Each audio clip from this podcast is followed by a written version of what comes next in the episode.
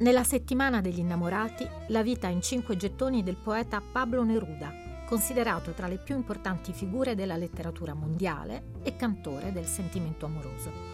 Chi, scartato uno di quei cioccolatini dall'involucro argentato, non ha scoperto i suoi versi nel minuscolo cartiglio Oh corazon. e sospirando non ha pensato a un amore passato. Da oggi racconteremo la biografia del poeta dei cieli sconfinati, degli abissi e delle figurazioni cosmiche, un uomo dalla vita ricca di colpi di scena e protagonista della complessa storia politica del suo paese, il Cile. El mar azul, el mar de tu corazón. Neruda nasce a Parral, una cittadina fondata alla fine del 1700, a circa 350 km dalla capitale Santiago, il 12 luglio 1904.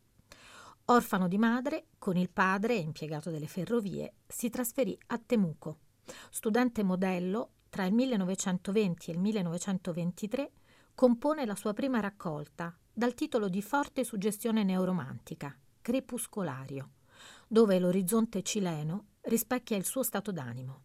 Scrive Io sono una parola di questo paesaggio morto, io sono il cuore di questo cielo vuoto. Dal fondo di te e inginocchiato, un bimbo triste come te ci guarda. Per quella vita che arderà nelle sue vene dovrebbero legarsi le nostre vite. Per quelle mani, figlie delle tue mani, dovrebbero uccidere le mie mani. Per i suoi occhi, aperti sulla terra, vedrò un giorno le lacrime nei tuoi. Io non voglio, amata, perché nulla ci leghi, che nulla ci unisca, né la parola che profumò la tua bocca, né ciò che le parole non dissero, né la festa d'amore che non avemmo, né i tuoi singhiozzi vicino alla finestra. Amo l'amore dei marinai che baciano e se ne vanno.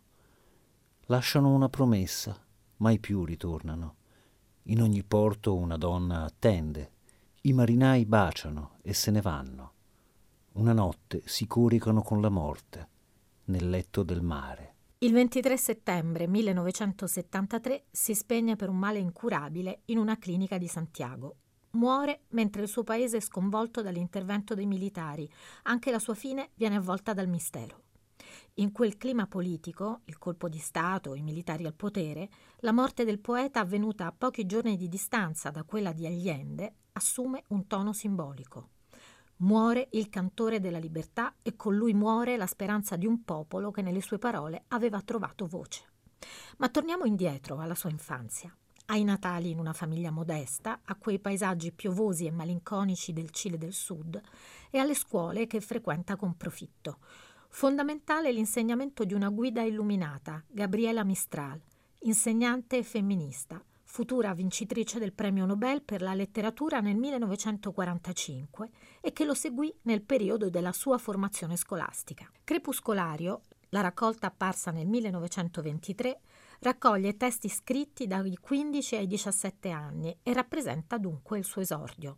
Ed è come entrare in una miniera d'oro, si scoprono le pepite che brilleranno nella sua poesia futura. Poesie giovanili dunque, ma fondamentali per la comprensione dell'intero suo universo.